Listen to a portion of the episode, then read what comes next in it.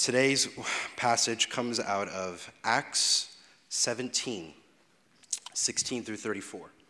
It says this Now, while Paul was waiting for them at Athens, his spirit was provoked within him, and he saw that the city was full of idols. So he reasoned in the synagogue with the Jews and the devout persons, and in the marketplace every day with those who happened to be there. Some of the Epicurean and Stoic philosophers also conversed with him, and some said, What does this babbler wish to say? Others says he seems to be a preacher of foreign divinities because he was preaching Jesus and the resurrection. And they took him and brought him to the Areopagus, saying, May we know what this new teaching is that you are presenting. For you bring some strange things to our ears. We wish to know, therefore, what these things mean. Now, all the Athenians and the foreigners who live there would spend their time in nothing except telling and hearing something new. So, Paul, standing in the midst of the Areopagus, said, Men of Athens, I perceive that in every way you are very religious. For as I passed along and observed the objects of your worship, I found also an altar with this inscription To the unknown God. What therefore you worship as unknown, this I proclaim to you the God who made the world and everything in it being Lord of heaven and earth, does not live in temples made by man, nor is he served by human hands as though he needed anything, since he himself gives to all mankind life and breath and everything. And he made from one man every nation of mankind to live on all the face of the earth, having determined allotted periods and the boundaries of their dwelling place, that they should seek God and perhaps feel their way toward him and find him. Yet he is actually not far from each one of us, for in him we live and move and have our being. As even some of your own poets have said, for we are indeed his offspring. Being then God's offspring, we ought not to think that the divine being is like gold or silver or stone, an image formed by the art and imagination of man. The times of ignorance God overlooked, but now he commands all people everywhere to repent because he has fixed a day on which he will judge the world in righteousness by a man whom he has appointed. And of this he has given assurance to all by raising this man from the dead. Now, when they heard of the resurrection of the dead, some mocked, but others said, We will hear you again about this. So Paul went out from their midst. But some men joined him and believed, among whom were also Dionysius the Areopagite, and a woman named Damaris, and others with them. This is the word of the Lord. Thanks be to God. Let us pray, church. God, again, we thank you for this beautiful day. We thank you for this place and this time where we may gather with your people, but also more importantly, that we would meet with you. Lord Jesus, as we have, as we sung worship to you, rightfully so, and as we have opened up your word for revelation and instruction, we ask, would you continue, because you already are, would you continue to meet with us? Change us, Jesus, from the inside out. Fill us with your hope and your strength, your knowledge, your love, and your care, your gentleness. Fill us with all the things that we so desperately need and all the things that in your delight you want to fill us with. Come, Holy Spirit, continue to reveal our Lord and Savior to us, that we will walk out of here or we log off online changed. What an audacious expectation that we would seek to be changed every time we would meet with our God. But that's what we ask for, Jesus. We know that you can. We know that you alone can. And so we love you, and we are so glad that you love us. And it's in your name we pray. Amen. Amen. Friends, you may be seated. And for the final time this morning, good morning. Good morning. Customary sip. And we begin. Uh, for those who have been around, you know we have been in the book of Acts going through what we are calling the mission of the Spirit. For those of you who do not have not been around or are newer, one, you can catch up all you want, it's all online. But two, more importantly, this is what you need to know this morning. The mission of the Spirit is the same today as it was then. What God is up to today is the same thing He was up to then. He is building His church, He is calling all men and women unto Him. He is fixing what we broke, and He is turning the upside down world right side back up. That is the mission of the Spirit, to see that fulfilled until all of the world would know Jesus, and Jesus then would come back. But to start this morning, to really dive into this passage we just read, which is a pretty heavy one, we need to ask ourselves this Why are little kids afraid of the dark? We have all had that experience either as kids or if you're a parent with your kids where it is dark, they want the nightlight, and that's okay. But they also find some kind of comfort in something a stuffed animal, I particularly was one of the ones who hid under the blanket because if I can't see it, it can't see me. Right? We all get that. But there's a reason kids are afraid of the dark. And it's not just because it's dark. Because what is darkness? It is just the absence of light. How can you be afraid of the absence of something? What kids are really afraid of when they say, I'm afraid of the dark, is they're afraid of the unknown. The darkness hides things from us. And when it is hidden, it is not made known to us. It is invisible. We aren't aware of it. And we are so afraid, quite often, of the thing that we think can get us. Think about it. When you turn off that light, when you were a kid or if you have kids, travel back into that time. As soon as those lights go off, what really changed in the room? Not much. Well, basically nothing. The lamp and the dresser, the toys, the mess or the not mess, whatever, it's all basically there. But now you can't see it. Right? For some of us, as we get older, we're like, ah, oh, yes, blessed darkness. I don't have to see all the things I have to clean up. But for a kid, they're going, no, no, no. I want to be able to see. The unknown scares me. And it makes sense because so often the thing that is not known to us is the thing that we fear will be master over us. Right? Think about it. All human society has been an endeavor to become master of the world around us. Because we believe deep down, if I am Lord over it, it cannot be Lord over me. To one extent, that's not necessarily a bad thing, right? Think science. Science is just trying to explore and understand the world around us. That makes sense. But to another degree, when we trust this lie that says, if I can master the unknown, it cannot master me. Friends, that's a logical fallacy. It's a big fancy word that says that that sentence doesn't ever make sense, nor is it ever true. By definition, if you can't master the unknown, or if you could master the unknown, it's not unknown anymore. And there will always be unknown in your lives. The older we get, the more we understand this. Kids are afraid of the dark as they start to pick up on this. And they get to a certain age and they realize there is more out there that is outside of my control, and I have no hope of dealing with it. It makes sense why they're afraid. And we see all of that come up in our passage today. And so, friends, this morning, I'm going to ask you to be little kids again. To ask yourselves, why am I afraid of the dark? What is out there in the unknown that scares me and keeps me from God?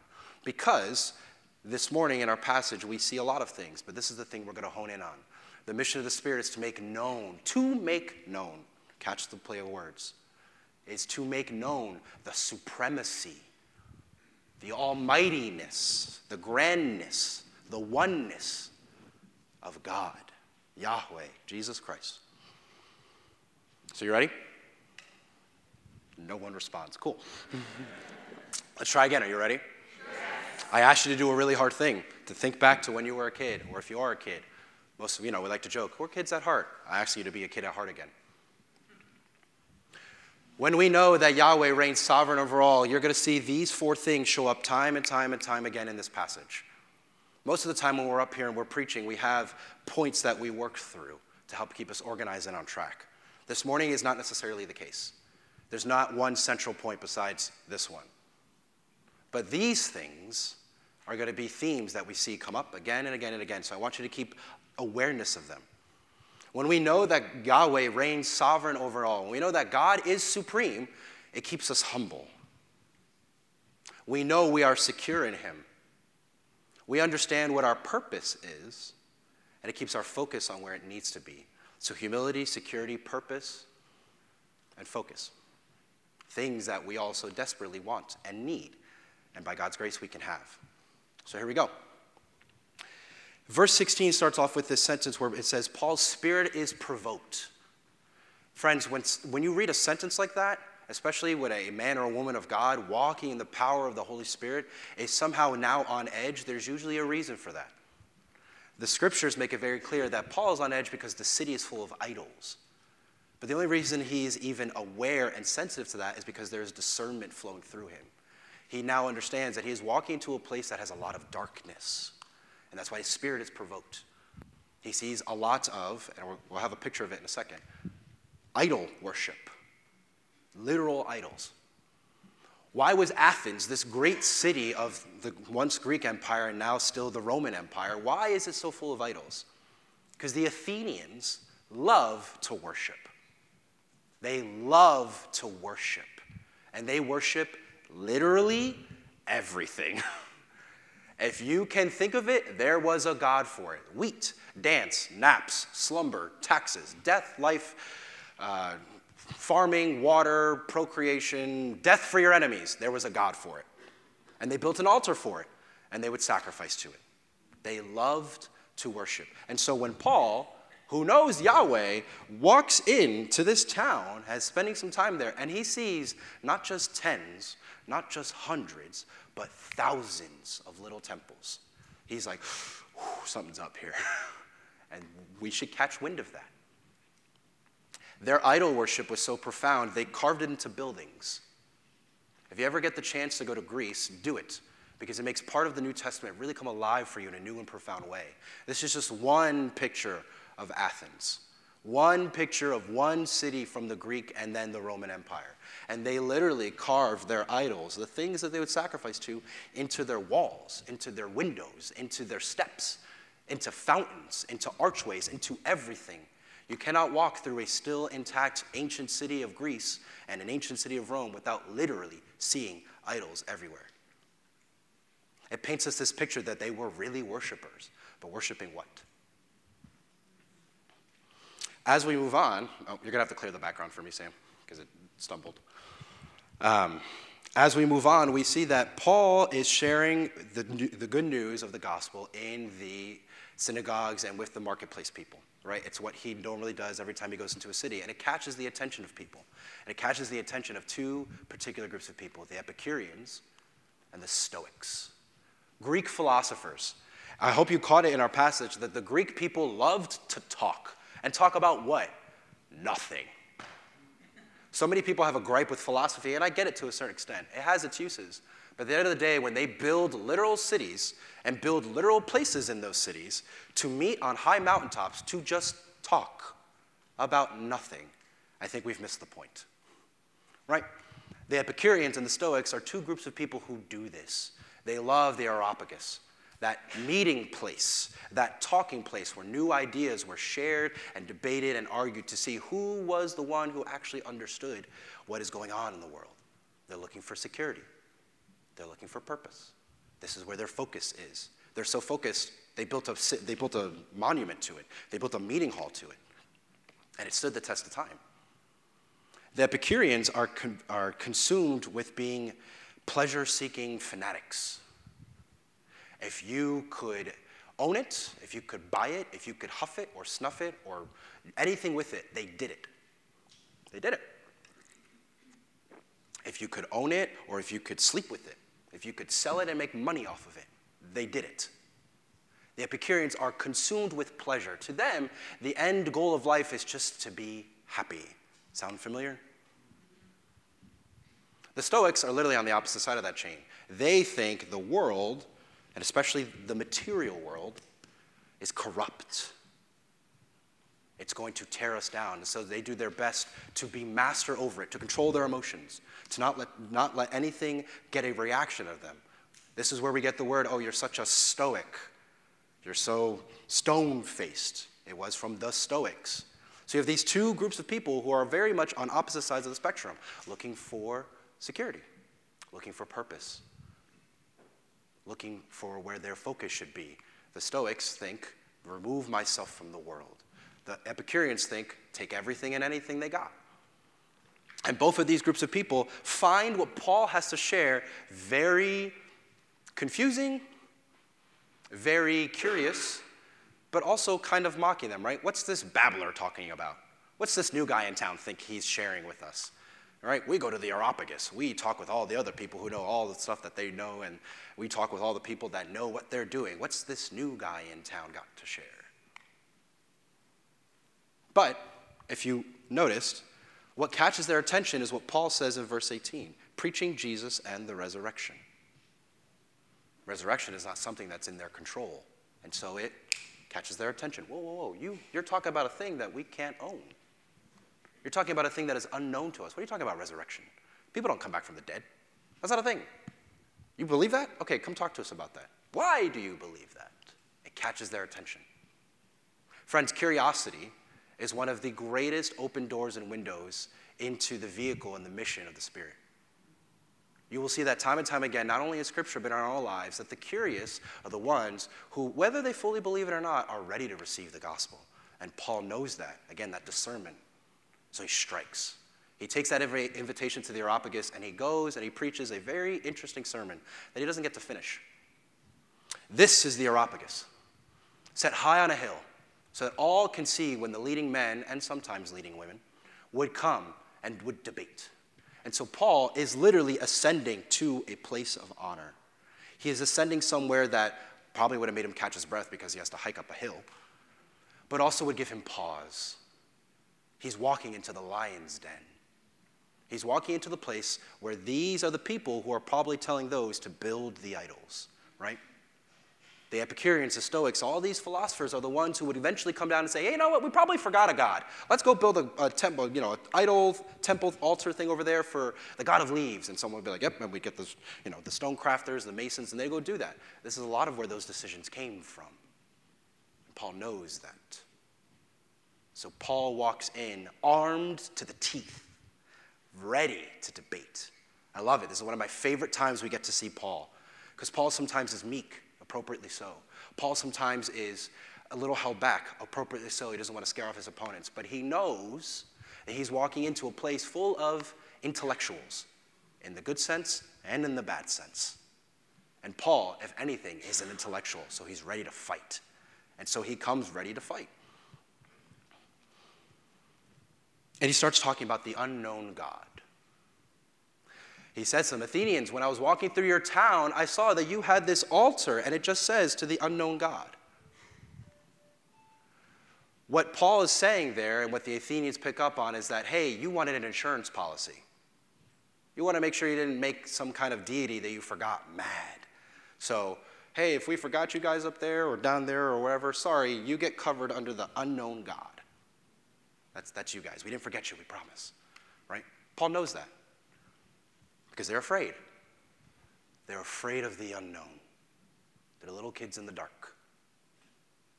And Paul's pointing that out to them. This unknown God that you worship or claim to worship, I know him. And you can know him too. He has a name. We don't, he, we don't see Paul actually say Yahweh in this passage, but he alludes to it with these Greek words, theos and kairos, or kyrios. I know sometimes learning dead ancient language stuff isn't necessarily the funnest thing. I get it. But I'm going to spend just a minute on this because it matters. Theos is this idea of, a, of someone supreme, a deity. It's a common word in the Greek language. Anytime they had a, a god that they served, a little g, that's what would show up in the Greek language. This is a theos. Right? So Paul starts off with a hey, you're talking about an unknown theos, deity. But I know this Theos, capital T, big G. I know him.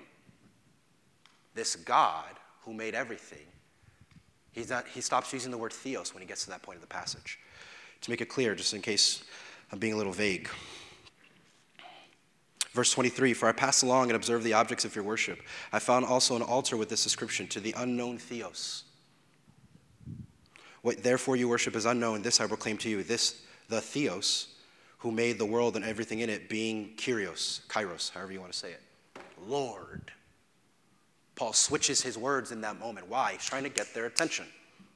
You worship something out of an insurance policy because you want to make sure that you're safe because your kids being afraid of the dark. Paul's saying to them, You have nothing to be afraid of of the dark. There is this Lord, this master over all, and his mastery over all is not disputable. It's actually good that he's in that place. Paul goes into this diatribe, this little, it's the bulk of this part of the sermon, where he talks about, hey, this unknown God is the one in charge, and it's good that he's in charge. He made everything. He doesn't have a temple that you can build him that he lives in. Think back to the idols.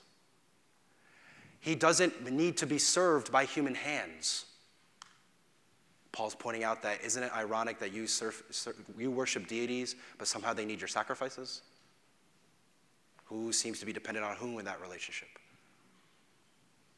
Paul's pointing out very, very, uh, in a very linear kind of way, he's deconstructing their argument. This thing that you worship, you don't really worship. This thing that you think bring, brings you safety doesn't really bring you safety. This thing that you claim is going to give you security and focus and purpose doesn't do it. And you know that actually, which is why you have it in the first place. Your kids running around in the dark, afraid of the unknown.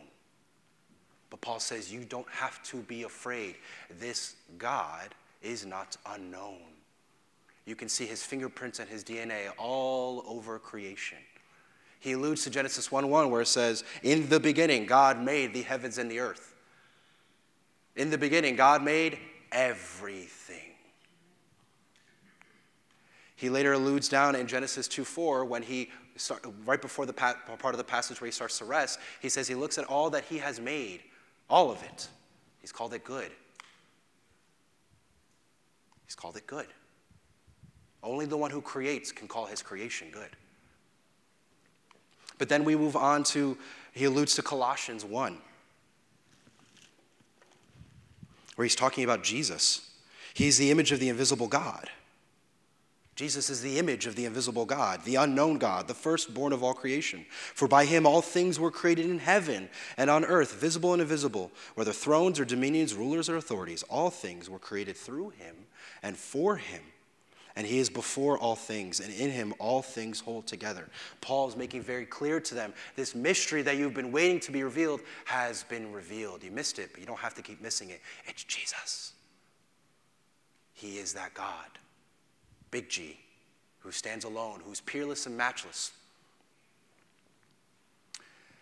I, I can't prove it, but I have to believe that in the larger conversation that Paul has with the Athenians, at some point he's going to reference Job 38 and 39.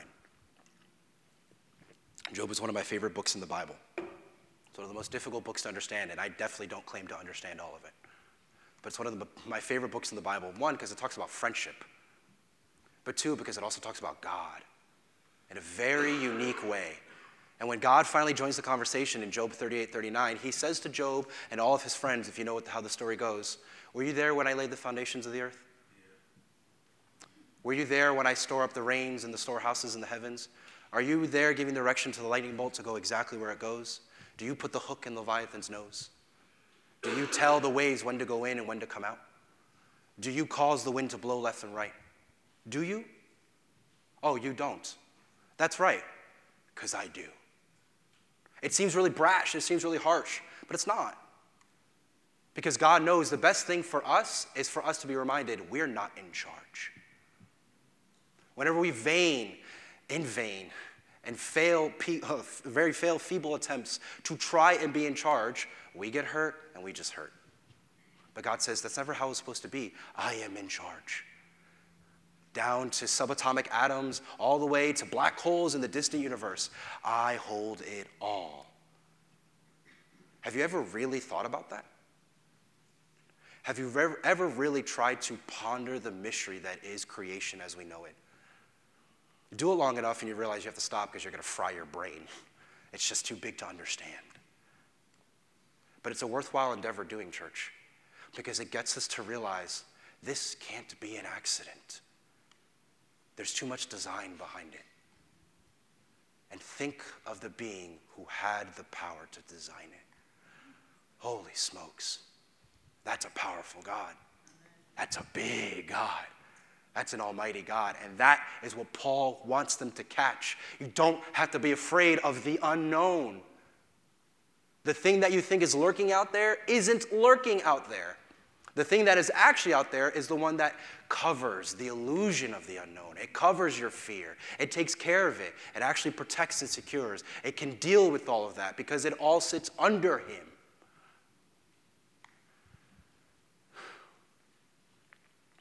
And then Paul moves on. He's kind of dealt with their insecurity a little bit. He's dealt with their arrogancy and brashness a little bit, right? You get knocked down a peg when you decide that all of your free time goes to this city on a hill, I'm sorry, this building on a hill, and you're just going to talk about the latest idea. And Paul says, you can spend an eternity up there. You'll never even scratch the surface of how much wisdom and power and strength God has. So take it down a notch. And it's okay, it's good that it takes down a notch. But then he moves, he moves on. After he makes sure they understand that humility is important and that God's supremacy keeps us humble, he moves on to talk about this purpose and focus. What is the purpose of man? Some college kids came over our house last week, and we introduced them to this idea that this is this idea is what we're going to talk about all summer. With our college kids and with our high school kids, this is the idea we're going to talk about all summer. What is my purpose? What is it? Yeah, I can read the Bible and I can ask God and I can get a general sense of purpose, but what's the specific underneath it? How is specifically God wanting me to live out that big, grand purpose He has designed for all of us? It's a timely question in the lives of our young people. And to be honest, it's a timely question in most of our lives, no matter how old you actually are. You want to have purpose. Your soul craves it. You do not want to wander through life aimless, wasting the time and the breath and the energy and effort that you have, right? I don't think any of us want that. You don't have to necessarily achieve, you don't have to just build a giant empire or anything like that, but you want to know that when you wake up in the morning and your head hits the pillow at night, your day counted for something. It mattered that you were alive and you did what you did. We want that. And God created us to have that desire. And God created us to ha- for us for us to have that desire fulfilled in him. Paul preaches to the Athenians. Ah, I lost this, I'll just do it by memory. He says to them, God has allotted the time and places for mankind to live. Why? So they can toil endlessly under the sun, like it says in Ecclesiastes? Maybe. But that's not what Paul says here. Paul says that they may seek God and feel around for him and find him. Friends, if God has a purpose for you, both general and specific, if he never made that clear to you, would that not be cruel? Could you imagine giving instructions to your kids to a friend, to a coworker, for a task you know they have never done before, and you give them no instruction. Just do it. That would be cruel. That would be unkind and unloving. But that's not true of our God. He makes clear through his Holy Spirit and through his word the purposes of mankind. And in this passage, he highlights that they may seek God, feel around for him, and find him. The unknown God is looking to be found the unknown God, right? You have to put on your ears if you're a little kid again, especially if you're an Athenian. They see this unknownness and they're afraid of it. And God says that unknownness is looking to be found. It's not a mystery waiting to be shrouded forever. That he came and put on flesh, right? It's the gospel, it's Jesus, it's the word, it's all that we know and believe and preach and teach and struggle to get deep down inside so that it stays real and changes everything. This unknownness, this mystery, we don't have to be afraid of. It wants to be found. Jesus says in both Matthew and Luke ask and it will be given to you, seek and you will find. Knock and the door will be open to you. You who are evil know how to give good gifts to your children. How much more your perfect Heavenly Father will give to those who are seeking Him? Give them the gift of the Holy Spirit. God is looking to be found. Have you ever felt like He isn't? Have you ever felt like the dark is too hard to confront because it keeps pushing back? Have you ever thought, God wants nothing to do with me? Friends, definitively, Paul wants to make, make it very clear for us God is looking to be found, not just once, not just twice, every second that you draw breath. He is looking to be found. That is our purpose, and that is a good one. That is a soul filling, life changing, blood invigorating, good purpose. And it changes everything. And He wants them to get that because they are scared of the dark, they're scared of the unknown. You're a little less scared of that which could hurt you, potentially, when you know the path that you walk. The dark becomes a little more scarier. I'm sorry, the dark becomes a little less scarier when you know how to get through it, when you know what's on the other side. And that's what Paul wants to get to them. And then it takes kind of a turn to be quite honest. Right? Humility, cool, that makes sense. The supremacy of God keeps us humble, and that's good. When we get arrogant, we get in trouble. The supremacy of God gives us purpose. Wow, God in his grandness and his bigness and his beautifulness has given me life and purpose. I'm not an accident. I'm not a waste of space. I'm not just occupying time until I die and then someone forgets about me. He's given me purpose. Cool. He's given me focus that I should seek him and in seeking him find life. And then he talks about the righteous judge. God, it's honestly, we can say that out loud. It's okay. It seems like kind of like a pivot. Like, Paul, what are you doing? You have, you have them right there on the edge of the seats, right? You're giving them good stuff. Talk about God, talk about supremacy, and creation, all that kind of stuff. Yes, you're speaking their language. You're winning the argument. You're preaching a good sermon. What the heck are you bringing up righteousness and the divine judge and repentance? We could be honest, a lot of times we are afraid to bring that up in conversations because we go, oh, okay, you're that kind of person. Everyone gets scared of the fire and the hell and the brimstone, and everything I do is just a sin, and I'm just going to go to hell if I don't find Jesus. Right? We get scared to bring that up with people as if it isn't true. We get scared, yes, partially because we don't want to be seen as the people who are not loving. We don't want to see, be seen as the people who are just heaping condemnation, which we are not called to do. But watch the way Paul talks about this. Now I do need to find it again because I don't have this part memorized. Being then God's offspring, we ought not to think that divine being is like gold or silver or stone. God, you didn't make God, God made you. The times of ignorance God overlooked, but now he commands all people everywhere to repent, because he has fixed a day on which he will judge the world in righteousness by a man whom he has resurrected. How did he start off that part? He called them God's what? Offspring. This is not a matter to be handled between a far distant God and someone who's in rebellion with him. This is a matter to be handled between a good father and his wayward children. That paints a very different picture. That paints a very different picture. All you have to do is think about the, pro- the parable of the prodigal son. When that son finally comes home, does that father rush out and beat him like he should? no. If you know anything about that, that parable, you know that when that son left home, he took about 33% of that father's inheritance.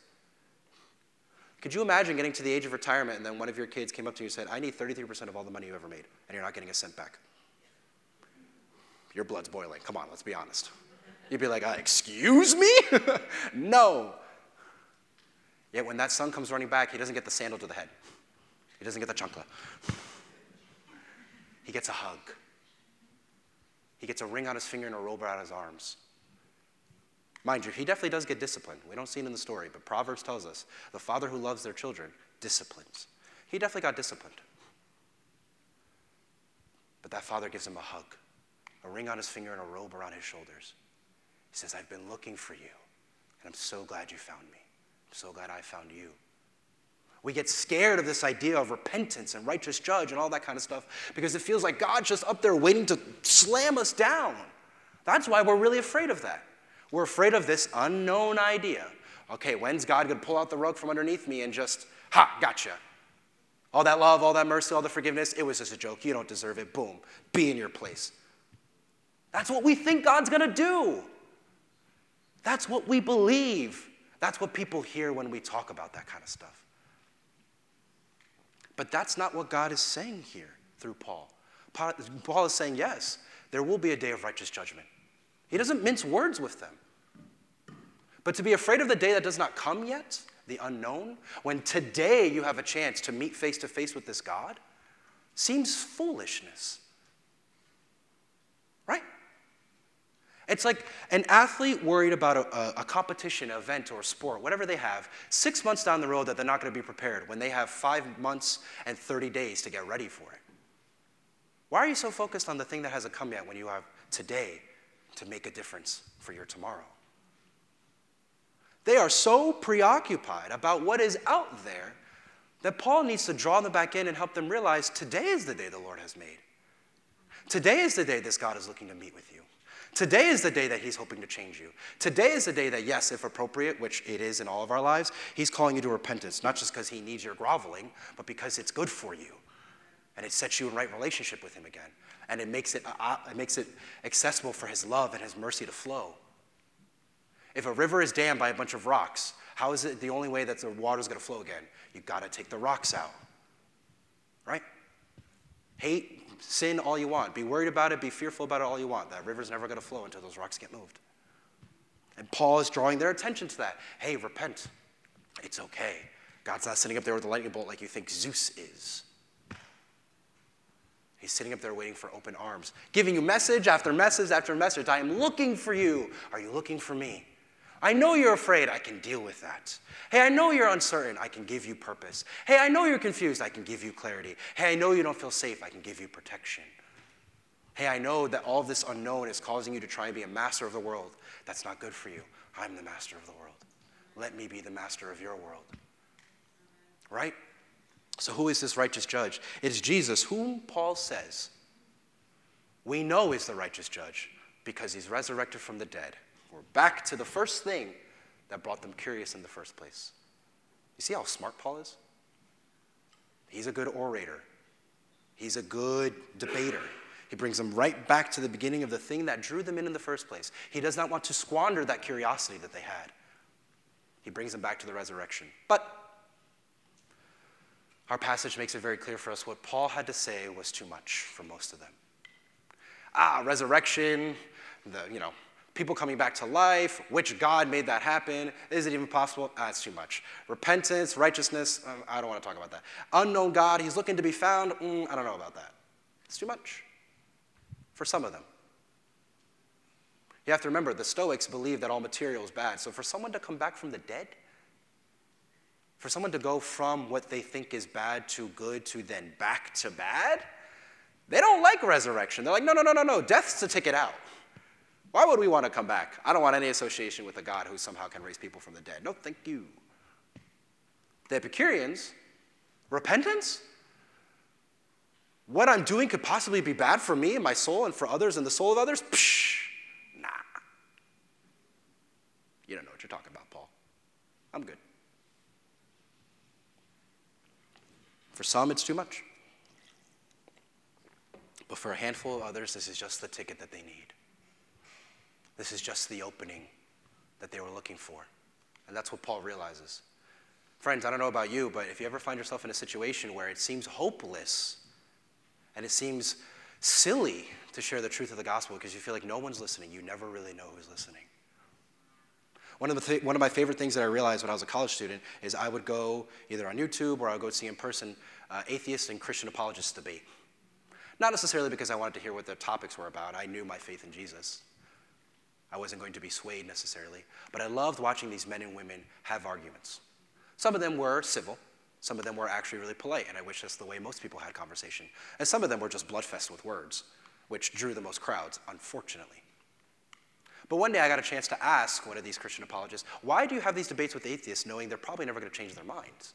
And he says, I'm not arguing him. I'm saying what I'm saying for all the people in the crowd who are unsure. And I went, whoa, what a different viewpoint. Paul's saying what he's got to say, not because he necessarily needs a tally count. How many people did I preach the gospel to today? Or how many people did God use me to save? No. He's shooting a shot because the shot matters. He matters. Purpose, right? That he would seek God. He would help others seek this God. And some do believe. History tells us that some become many in the city of Athens. Friends, we have that same opportunity. The dark, the unknown, wants to convince us it's bigger and badder and scarier than us. God says there's nothing out there that's bigger or badder or scarier than me. Nothing. Nothing. Nothing. So, what are we going to do about it? Given this opportunity, given this ticket, to meet with, I'll use Paul's words, this unknown God who's actually not unknown. To meet with this Yahweh, this Jesus, this Theos, this Kyrios, this Kairos. To meet with this Creator who has revealed himself, who has expressed in his word and through his people, I want to meet with you. What do we do with that? We have a choice to submit and trust, to love and obey, or to carry on in our own strength. A lot of times, the application of a sermon sometimes is kind of nebulous, it's kind of mysterious. It's kind of, hmm, if I do it or, do, or don't do it today, what does that change if I do it or don't do it tonight? Or in a day? Or in a week, or in a month, or in a year? Sometimes it's a little gray because all of our journeys are unique. as we are hopefully moving towards Jesus. This, friends, is not gray. And let me explain. I'm saying, am I saying this is your only opportunity? No. By God's grace, you will continue to keep drawing breath, and every time you, have, you draw breath, you have another opportunity. And I pray honestly for all of you a lot more opportunities and a lot more opportunities. Long life for us, that we would be with each other and with Him.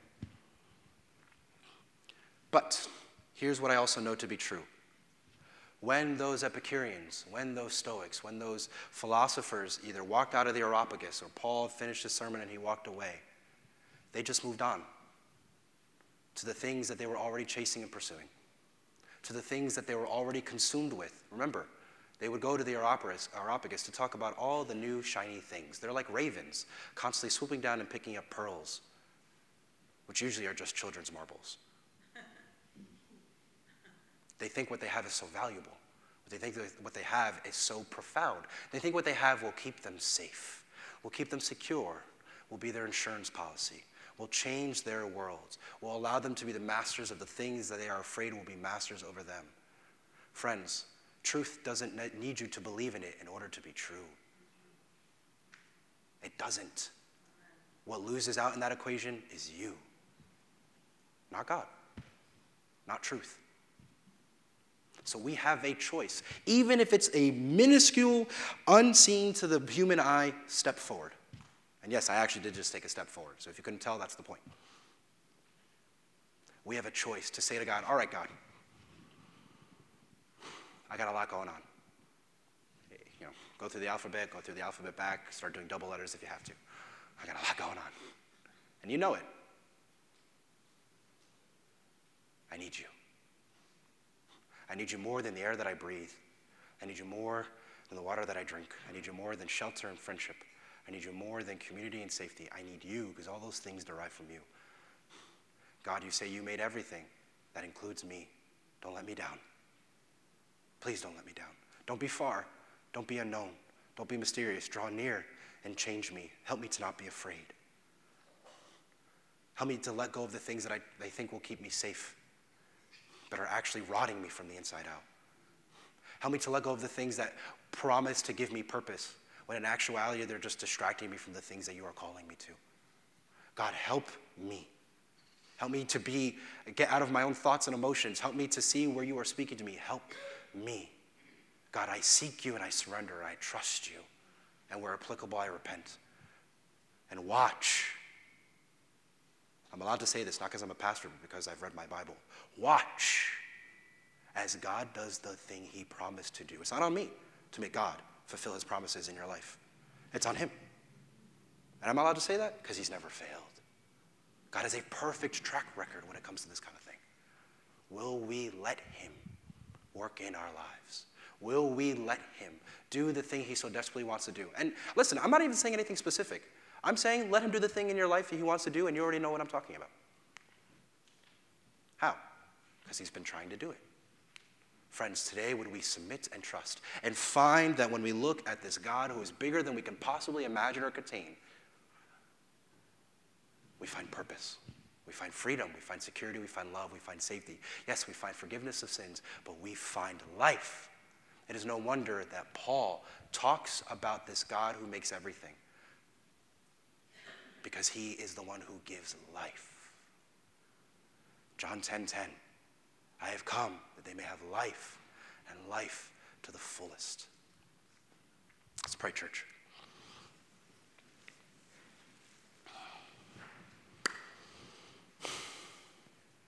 God, meet with us. That's simply my prayer in this moment. Meet with us. Continue to reveal yourself. Let us not be afraid of the things that would keep us from you.